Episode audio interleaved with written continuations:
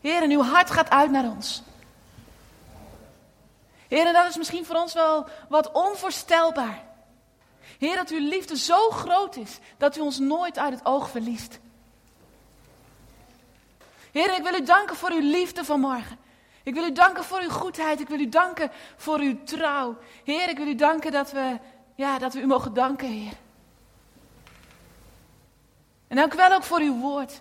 Heer, dat we mogen, samen mogen, mogen luisteren, mogen kijken naar wat u ook vanmorgen tot ons wil zeggen, Heer. En ik bid, Heer, dat onze harten open mogen zijn. Heer, dat onze oren open mogen zijn. Heer, dat we mogen horen wat u te zeggen hebt.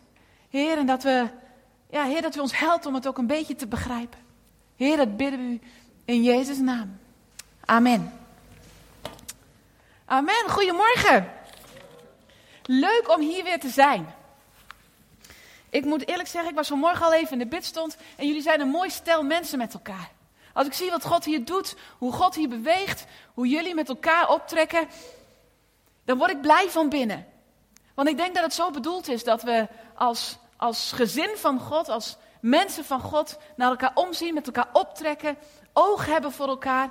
En ik zie dat jullie dat hier doen en dan voel ik me heerlijk thuis bij jullie. Dus dank je wel voor het warme welkom.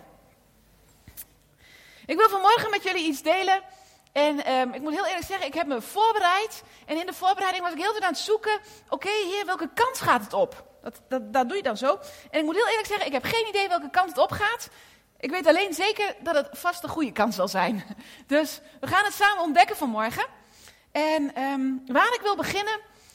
Um, nou, weet je, ik begin gewoon en dan zien we wel.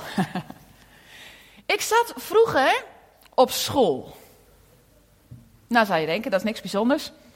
Um, we hebben allemaal op school gezeten. Uh, en dat is ook zo. Maar ik moet heel eerlijk zeggen, tegenwoordig is het behoorlijk bijzonder als je naar school toe mag. Zijn hier ouders die hun kinderen thuisonderwijs geven? Poeh, dat is een behoorlijke klus, of niet? ja, dat valt heus niet mee om juf of meester te zijn. En um, nou zijn mijn eigen kinderen al wat groter. Die zitten al op, de of op het voortgezet onderwijs. De basisschool hebben ze al achter zich. Maar af en toe mag ik de kinderen van mijn zusjes een dagje lesgeven. En dan moet ik eerlijk zeggen, dan krijg ik behoorlijk wat bewondering voor de juffen en de meesters die dat dag in dag uit doen. En ik hoop ook eerlijk gezegd dat ze het snel weer gaan doen. Dat het allemaal weer een beetje gewoon wordt. Hebben jullie dat ook? Ik merk bij mezelf dat ik een beetje corona-moe word. Ja? Nou, daar, gaan we het vandaag ook nog wel over hebben. Maar goed, um, ik zat dus op school. In groep 5 en 6. En ik zat op de Wijngaard in Doetinchem. En dat is een reformatorische school. En ik had daar een meester, meester Dirksen.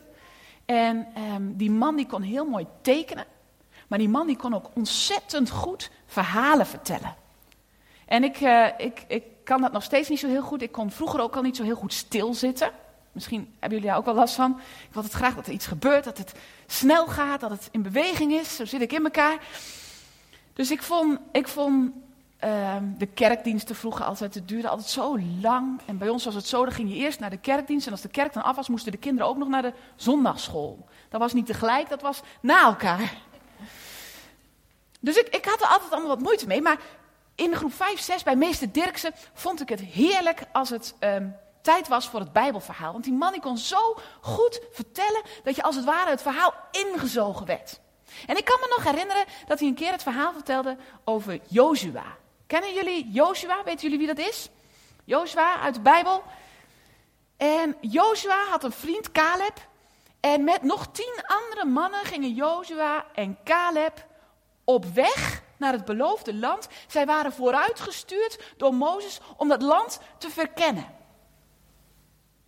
En dan gaan ze dat land in met z'n twaalfen. En dan zien ze daar prachtig mooie dingen. Veertig dagen lang lopen ze rond in het beloofde land. En ze komen compleet onder de indruk van het goede en het schone en het mooie van het land dat God hen beloofd heeft.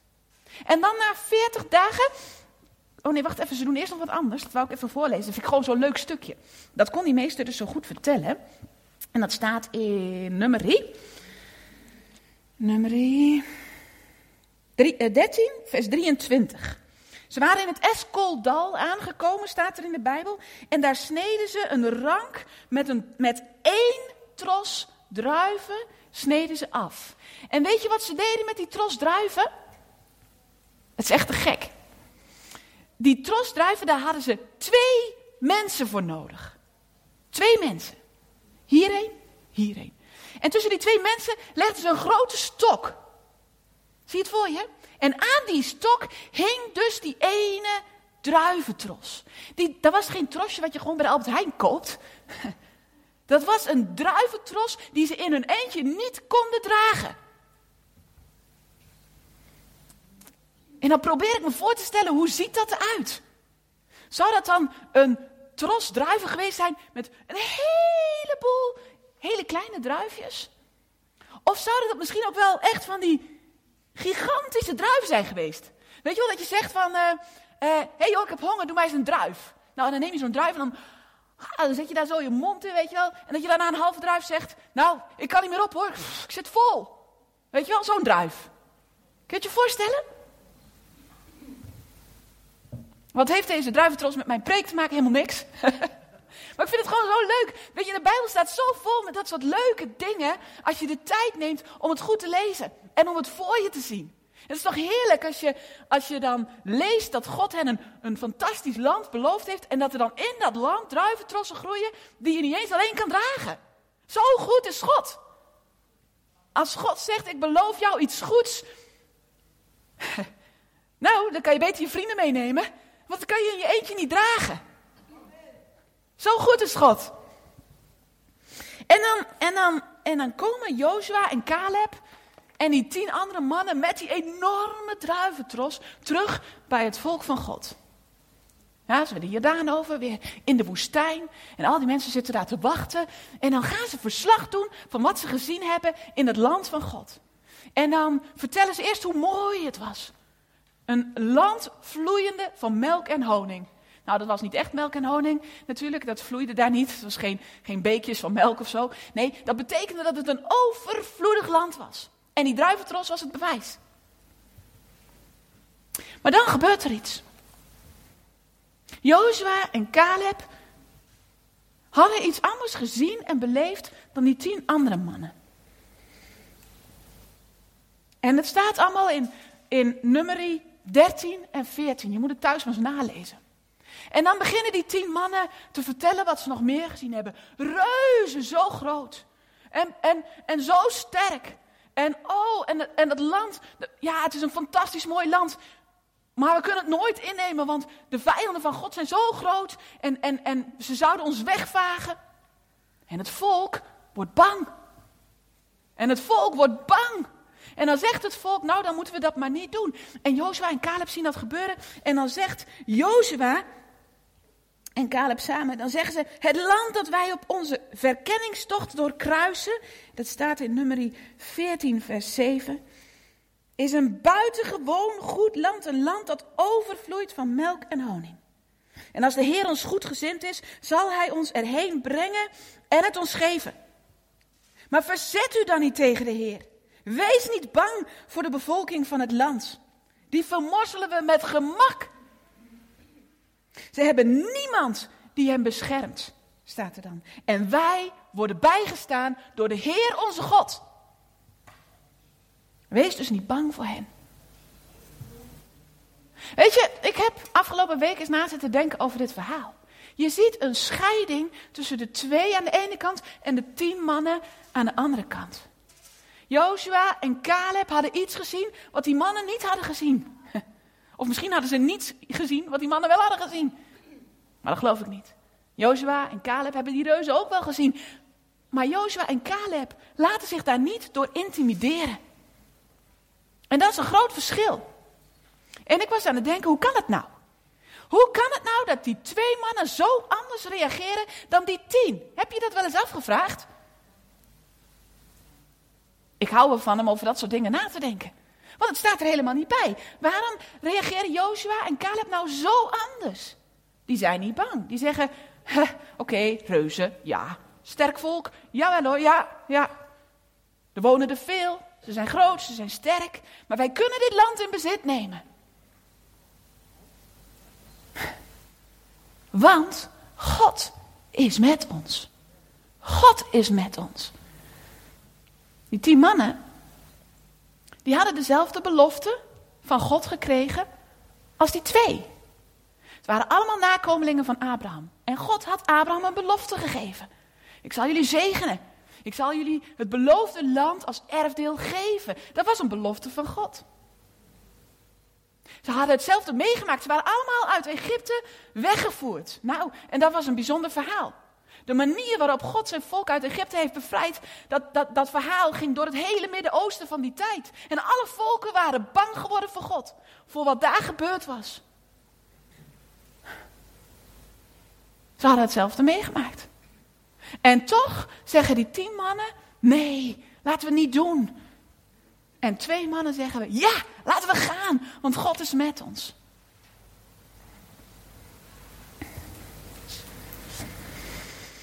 Als ik verhalen in de Bijbel lees, dan probeer ik me altijd in te denken dat ik erbij was. Doen jullie dat ook wel eens?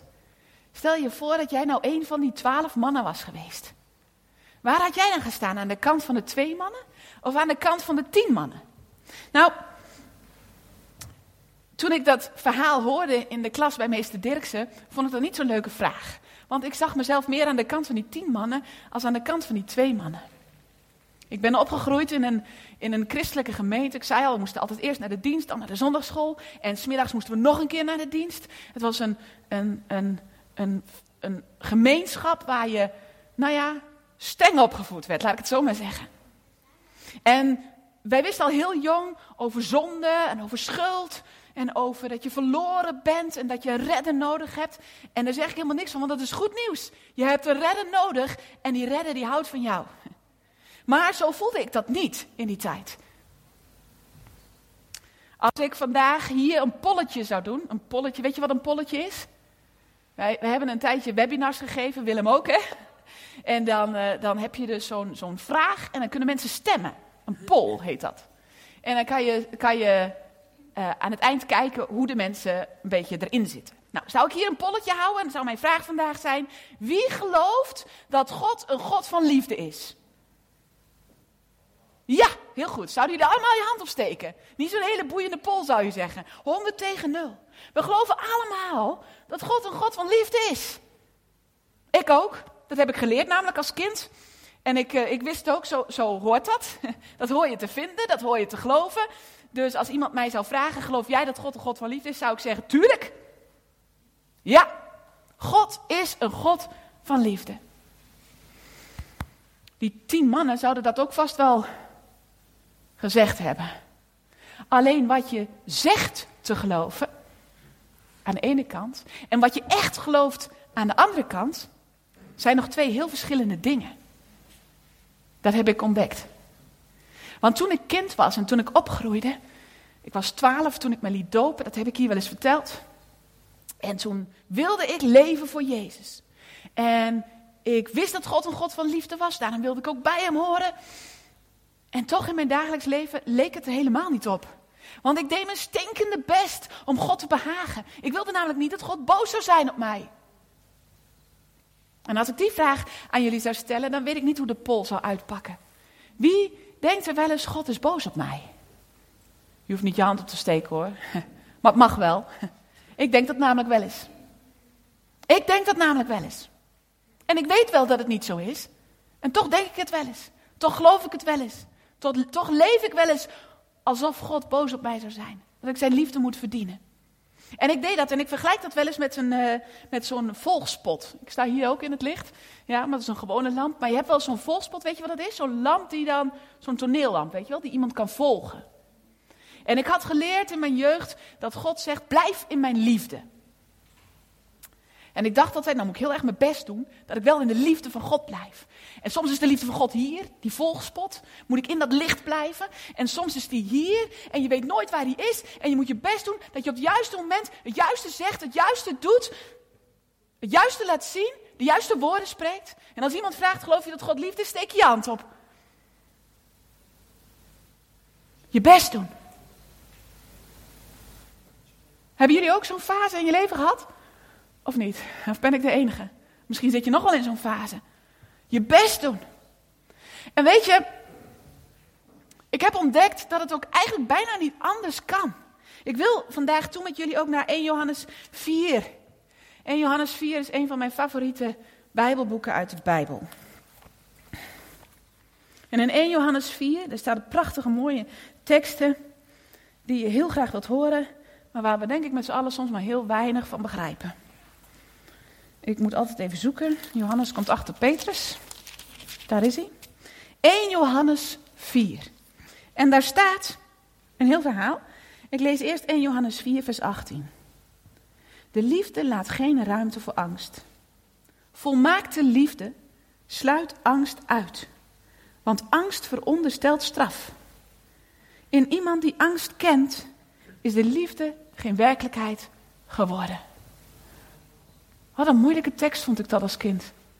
In iemand die nog angst kent, is de liefde geen werkelijkheid geworden. Mijn leven was vol van angst. Mijn leven was een en al angst. Ik was altijd maar bang dat ik het niet goed deed. Bang dat ik tekort zou schieten. Bang dat God op een of andere manier toch per ongeluk aan mijn deur voorbij zou gaan.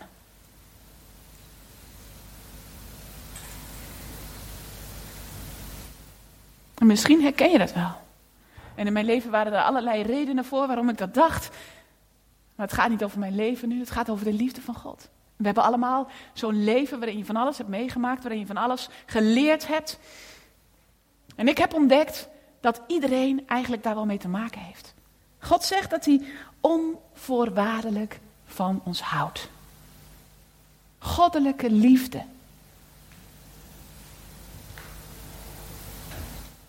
Ik zou je wel eens de vraag willen stellen: als jij hoort goddelijke liefde, is er dan een mens in jouw leven, in je omgeving, waarvan je denkt, nou die alleen maar goddelijke liefde?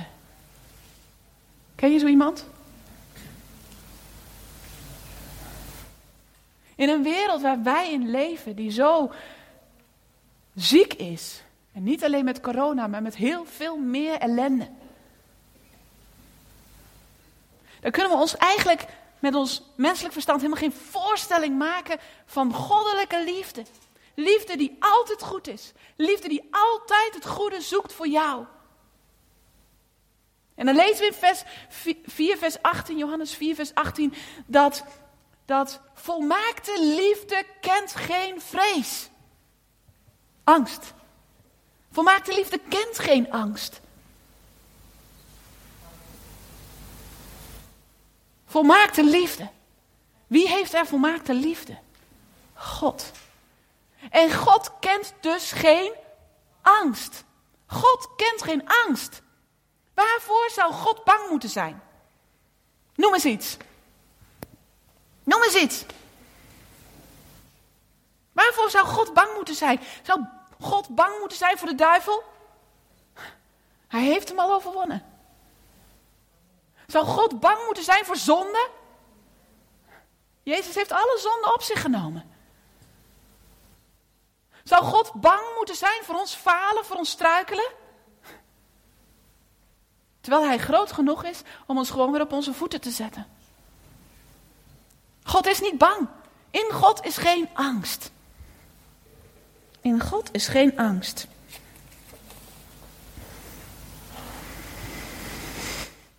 Wij wel. Wij kennen angst. En niet alleen angst, maar een heleboel negatieve emoties. Toch?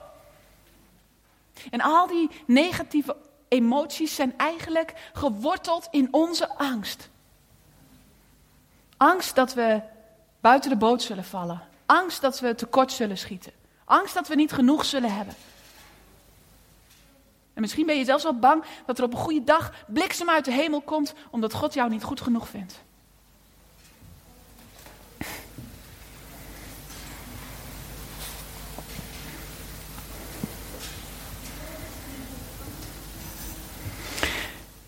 En ik zit tegenwoordig op school.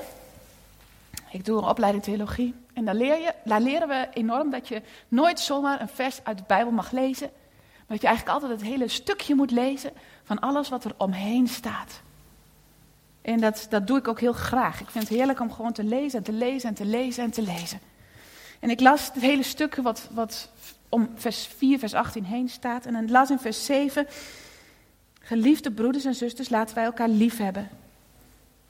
Want de liefde komt uit God voort. Ieder die lief heeft, is uit God geboren en kent God. Vroeger zou ik gedacht hebben, nou, ik heb niet altijd lief, dus dan zal ik vast God niet goed genoeg kennen. Wie niet lief heeft, kent God niet, want God is liefde. Maar toen las ik vers 9 en dat ontroerde me van de week opnieuw. Ik had op Facebook geschreven, de, de voorbereidingstijd voor deze preek was voor mij echt een, ook een bijzondere tijd. Soms heb je dat, hè? Dat God je dan opeens opnieuw weer raakt. En ik las in vers 9. Hierin is Gods liefde ons geopenbaard. God heeft zijn enige zoon in de wereld gezonden, opdat we door hem zouden leven. God heeft zijn enige zoon in onze wereld gezonden. God heeft zich neergebogen. God is vanuit de hoge hemel naar onze nederige aarde toegekomen. Jezus is voor ons aan het kruis gestorven. Dus als jij je afvraagt wat is liefde, wat is goddelijke liefde, hoe ziet dat eruit? Heel simpel. Dat je vanuit de hoogte naar beneden stapt, dat God naast ons komt staan, onze lief heeft, onze wereld binnenstapt. En dat ontroerde me. Liefde hoef je niet te bewijzen. Voor de liefde hoef je geen moeite te doen. Je hoeft niet heen en weer te rennen om in de spotlight te blijven. Het is God die jou volgt met zijn licht en wat jij ook doet. Waar je ook heen gaat. Gods oog is altijd op je. Gods oog is altijd op je. Jij bent in zijn licht. Je mag leven in zijn licht. Daarom is Jezus gekomen. Niet om je te veroordelen, niet om het je moeilijk te maken. Soms beproeft hij je. Soms, soms dan test hij je. Maar niet om je te veroordelen. Niet om het je moeilijk te maken. Maar zodat je zult groeien. Zodat je zult gaan leren vertrouwen op zijn liefde. Het is niet Gods oordeel waardoor je naar hem toe zou komen. Het is zijn liefde, zijn schoonheid. En dan kom ik weer even terug op Jozua en Caleb. Weet jullie nog? Jozua en Caleb, die vertrouwen op God, op zijn woord, op zijn belofte. En die tien mannen, die uit angst het hele volk 40 jaar de woestijn insturen. Ja, dat is het gevolg. Wat was nou het verschil tussen Jozua en die andere mannen?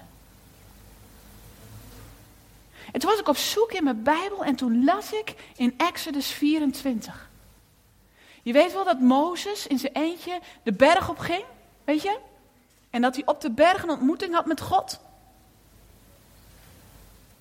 Dat hij op de berg de, de, heerlijkheid van God mocht aanschouwen. Hij kreeg daar de stenen tafelen. Mozes is, ik weet niet hoe vaak, die berg opgeklommen. Moet je maar eens lezen in Exodus. Dan klom hij de berg weer op en dan moest hij van God weer terug om wat te zeggen tegen het volk. En dan klom hij weer die berg op. Man, die man die moet sterke benen gehad hebben op het laatst. En dan staat er in Exodus 24, Mozes klom de berg op met zijn dienaar Jozua. Het verschil tussen Jozua en die tien mannen was dat Jozua de berg op was geklommen met Mozes. En er staat niet precies in de Bijbel wat er allemaal gebeurd is op die berg. Maar het moet indrukwekkend geweest zijn. Jozua heeft daar op de berg een stukje van de schoonheid van God mogen ontdekken. En dat heeft iets in zijn hart gedaan. We kunnen lezen in 1 Johannes 4 dat God van ons houdt. In Johannes 4, vers 16 zegt dat zijn liefde in ons is. God heeft zijn liefde in ons uitgestort. En dan staat erachter, en wij hebben die liefde leren kennen. En we vertrouwen daarop. Dat zijn wel drie fases. We hebben de liefde ontvangen. Al die twaalf mannen hadden de liefde van God ontvangen. Het geschenk was daar. Maar dan moet er iets gebeuren van binnen. Je moet die liefde leren kennen. Je moet God in zijn schoonheid aanschouwen. Ik vond het mooi, vanmorgen in de bid stond bad iemand dat we omhoog mochten kijken. Waar komt mijn hulp vandaan? Psalm 121. Ik kijk omhoog naar de bergen. Jozef, waar ging die berg op? En dan ontdek je de schoonheid van God. En in die schoonheid van God gebeurt er iets met je. Als je omhoog kijkt naar God, als je Hem gaat aanbidden. Als je wegkijkt van corona, als je wegkijkt van financiële problemen, als je wegkijkt van de drukte van het leven. Als je opkijkt naar God, naar wie Hij is, als je stil gaat staan. En ik vind het zo jammer dat we, dat we, dat we niet meer uit volle borst met elkaar mogen aanbidden, mogen zingen. Van de week ik gewoon, heb ik gewoon een aanbiddingsmuziek aangezet. Ik mis dat zo. Dat we samen opkijken naar God en zijn grootheid, zijn schoonheid bezingen. Want dan gebeurt er iets van binnen. Corona is nog steeds om ons heen. En al je zorgen en al je problemen, die worden echt niet zo opgelost. Soms wel, meestal niet. En toch verander je. Je staat er anders in.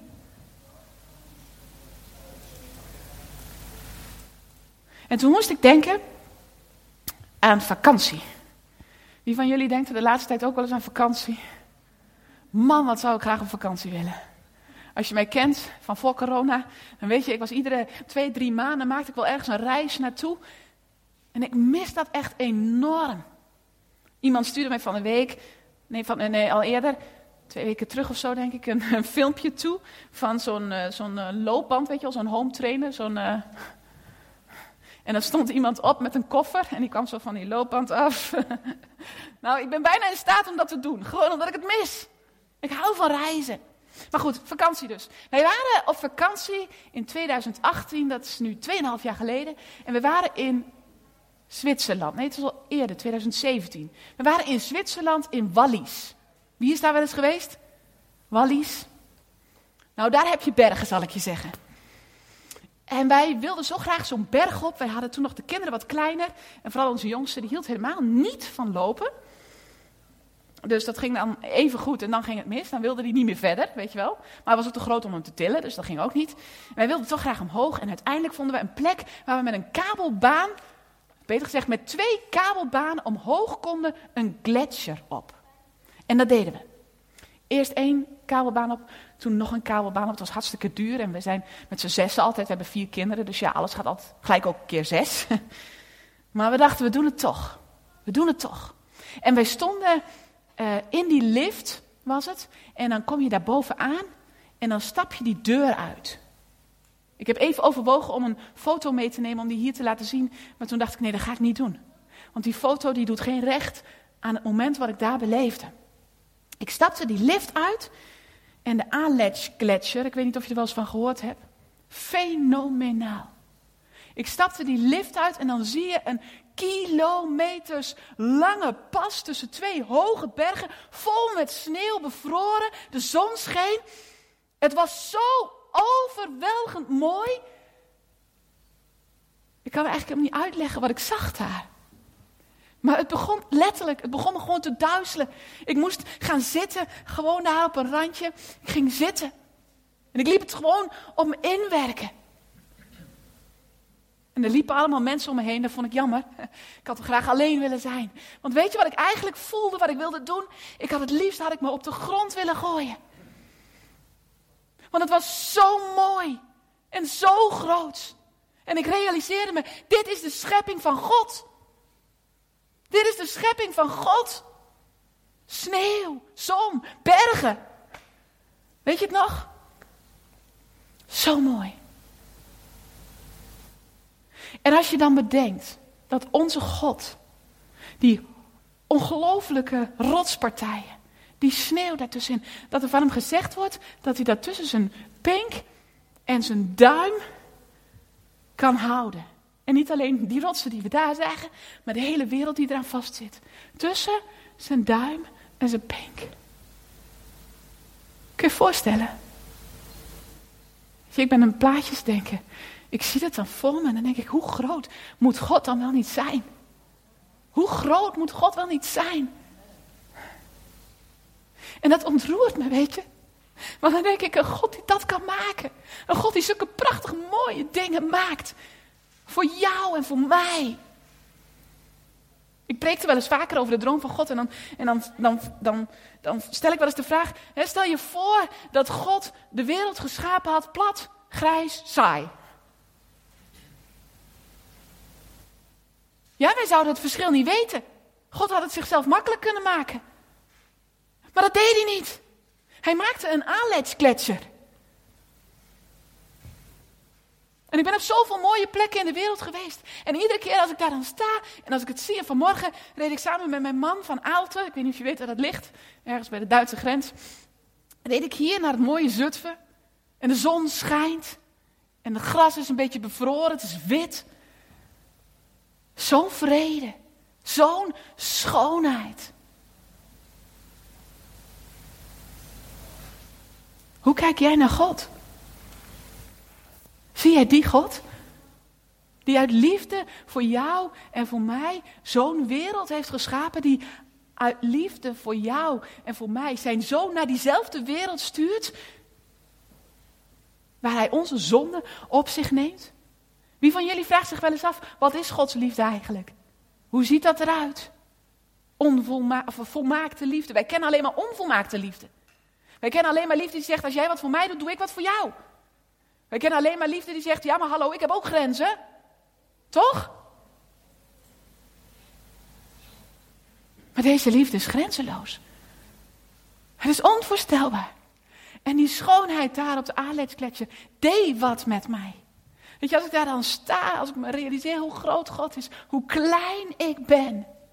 Tussen al die bergen. En dan denk ik, en toch houdt God van me. Ik kan me dat bijna niet voorstellen. Jij? Ik denk, nou, God heeft wel wat beters te doen dan zich druk te maken over Gedien Lammers uit, de, uit Aalten. Weet je, waar ligt dat eigenlijk? Maar zijn oog is op mij. Hij ziet mij. En daar op die berg leer ik opnieuw weer een stukje van Gods liefde kennen. En dat is, stap, dat, dat is de volgende stap. Je hebt de liefde ontvangen. Dan ga je die liefde leren kennen. Je gaat door de schoonheid van God meer en meer begrijpen wie Hij is, hoe goed Hij is, hoe liefdevol Hij is. En dan, dan komt die derde stap. Dan ga je leren vertrouwen op die liefde. Dat is ook leuk. Ik, ik, ik, ik vind het zo leuk om van een afstandje een beetje te volgen hoe dat hier bij jullie gaat in Zutphen. Want ik zie dat jullie daar zo in groeien met elkaar. Dat vind ik zo mooi om te zien. Dat de Heilige Geest in je hart uitgestort wordt. En dat je die liefde leert kennen. En dat je dan op een gegeven moment durft om te gaan bidden voor anderen. Of dat je denkt, goh, ik, ik heb een bemoediging voor iemand. Ik stap er zomaar op af en ik spreek het uit. Maar ook dat je die liefde leert kennen. En dat je gaat dus begrijpen, mijn zonde, mijn schuld. Jezus is ervoor gestorven. Waarom kent volmaakte liefde geen angst. Hebben we gelezen in 4 vers 18. Angst veronderstelt straf. Als kind dacht ik altijd, als ik iets niet goed doe, dan is God boos op mij. En dan gaat hij me straffen. En weet je, het is misschien een hele kinderlijke gedachte. Maar toch leven veel mensen nog steeds zo. Wie van jullie heeft er wel eens gedacht, oh, ik ga vandaag maar niet bidden voor de zieke, want ik heb van de week helemaal geen stille tijd gehouden. Wie denkt dat wel eens?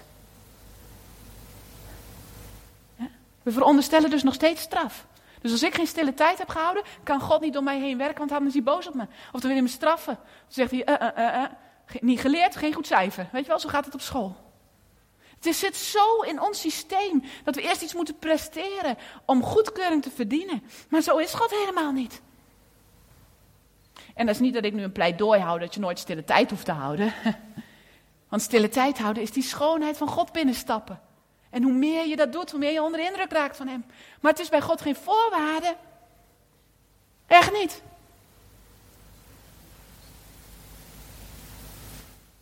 Ik weet niet hoe jullie mij hier zien staan. Misschien denken jullie, dat hoop ik eigenlijk van God, is wel een leuke meid, die Gedien. en ze heeft het wel goed, goed voor elkaar allemaal. En uh, misschien denken jullie wel dat mijn leven geweldig is. En dat is het eigenlijk ook wel. Hoewel, moet ik eerlijk zeggen dat ik soms dus het reizen wel een beetje mis. En dat ik denk, nou, het mag allemaal weer een beetje. Weet je wat jullie van mij zien, is mijn buitenkant. Wat jullie van mij zien is mijn buitenkant. En ik ken mijn binnenkant. Ik weet precies wat ik allemaal denk.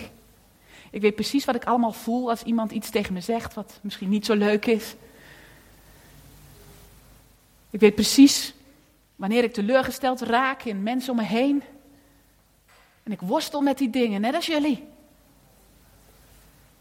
En soms denk ik, Gedien, nou had je toch wel eens moeten weten hoe dat werkt en hoe je dat moet doen.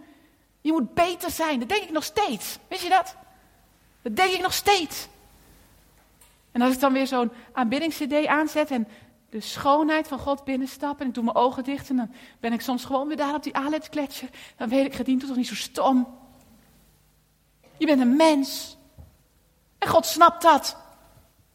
En God houdt van jou als mens. Met al je zonden, met al je lelijke dingen die je denkt, zegt, doet. God houdt van je. En bij God is het niet voor wat hoort wat.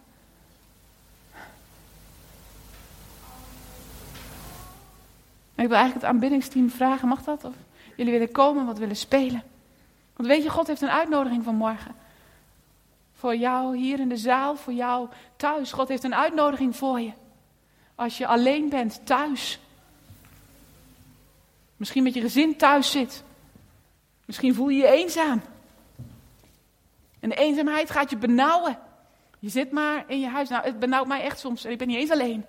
Dat ik denk, ah, ik wil, ik wil koffie drinken bij de HEMA. Ik wil, ik wil shoppen. Oh, ik wil zo graag weer eens lekker shoppen. Maar wat ik bovenal wil, is ik wil mijn, mijn vrienden ontmoeten.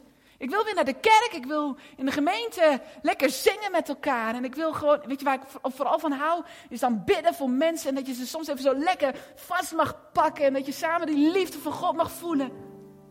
Dat wil ik. Dat mis ik. Jullie niet? Dat je niet na hoeft te denken over anderhalve meter of over mondkapjes. Maar dat je iemand in de ogen mag kijken. En de liefde van God mag delen. En soms kan je zo opgesloten raken. En al die beperkingen van jezelf, van je zondige ik, van van de wereld om je heen, corona. Misschien ben je door corona wel in de financiële problemen gekomen. Misschien zie je het leven gewoon helemaal niet meer zitten. Dat je denkt, ik weet niet hoe dit verder moet. En je staat je blind op de omstandigheden. En God nodigt je uit vanmorgen God nodigt je uit om die berg op te gaan, net als Jozua. Om in zijn heerlijkheid te komen. En misschien ken je dat verhaal van die berg wel. De rest van het volk mocht de berg niet op. Ze moesten op afstand blijven staan. Ze hadden de donderwolken gezien, ze hadden de bliksem gezien. Ze waren bang geworden voor God.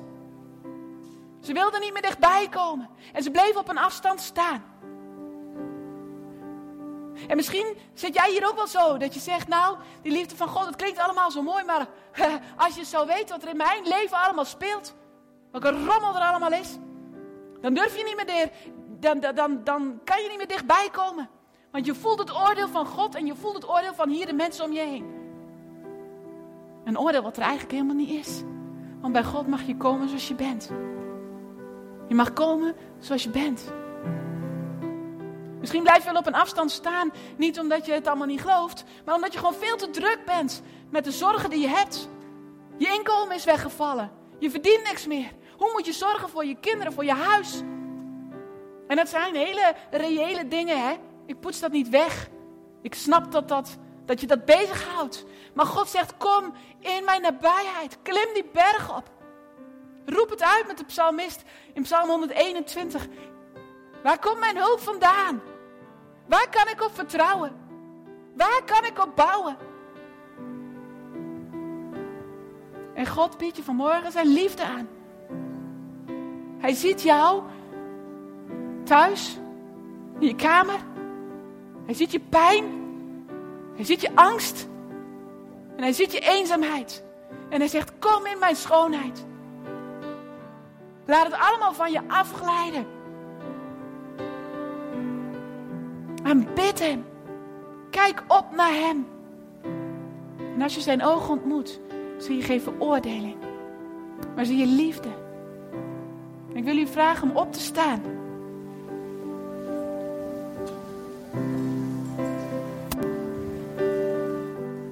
ogen te sluiten.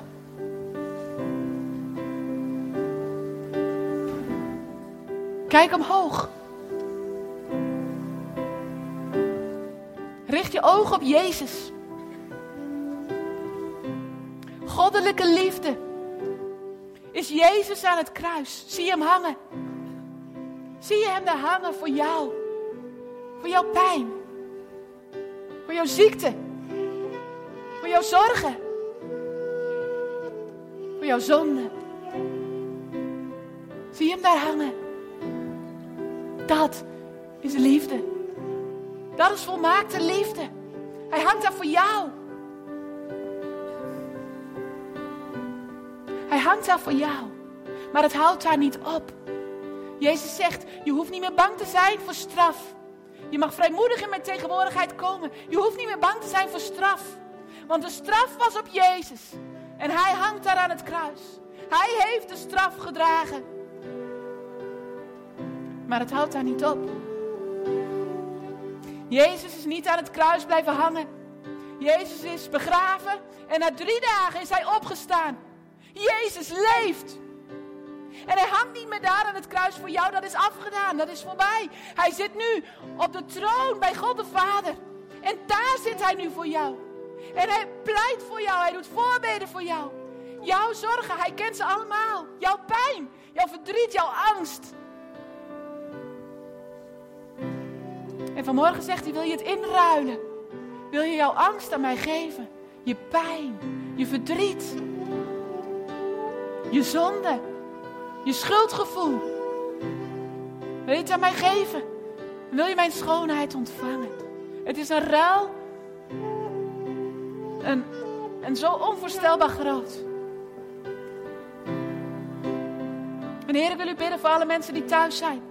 Wil u bidden, Heer, dat u, dat u, Heer, dat u zich aan hen openbaart. Dat u laat zien dat u er bent. Heer, ik bid dat u uw volmaakte liefde uitstort in hun harten. Heer, en daar waar die liefde in hun harten uitgestort is, dat u het in beweging brengt. Dat ze het leren kennen. Openbaar uw liefde, Vader.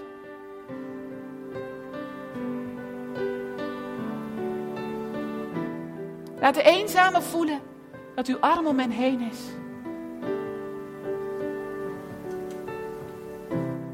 Laat degenen die zich schuldig voelen, Heer, beschijn hen met uw licht op dit moment.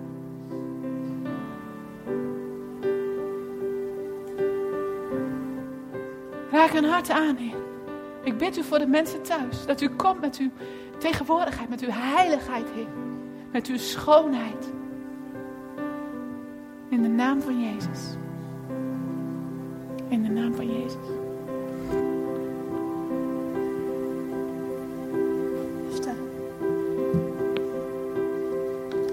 Waar u verschijnt, wordt alles nieuw. Want u bevrijdt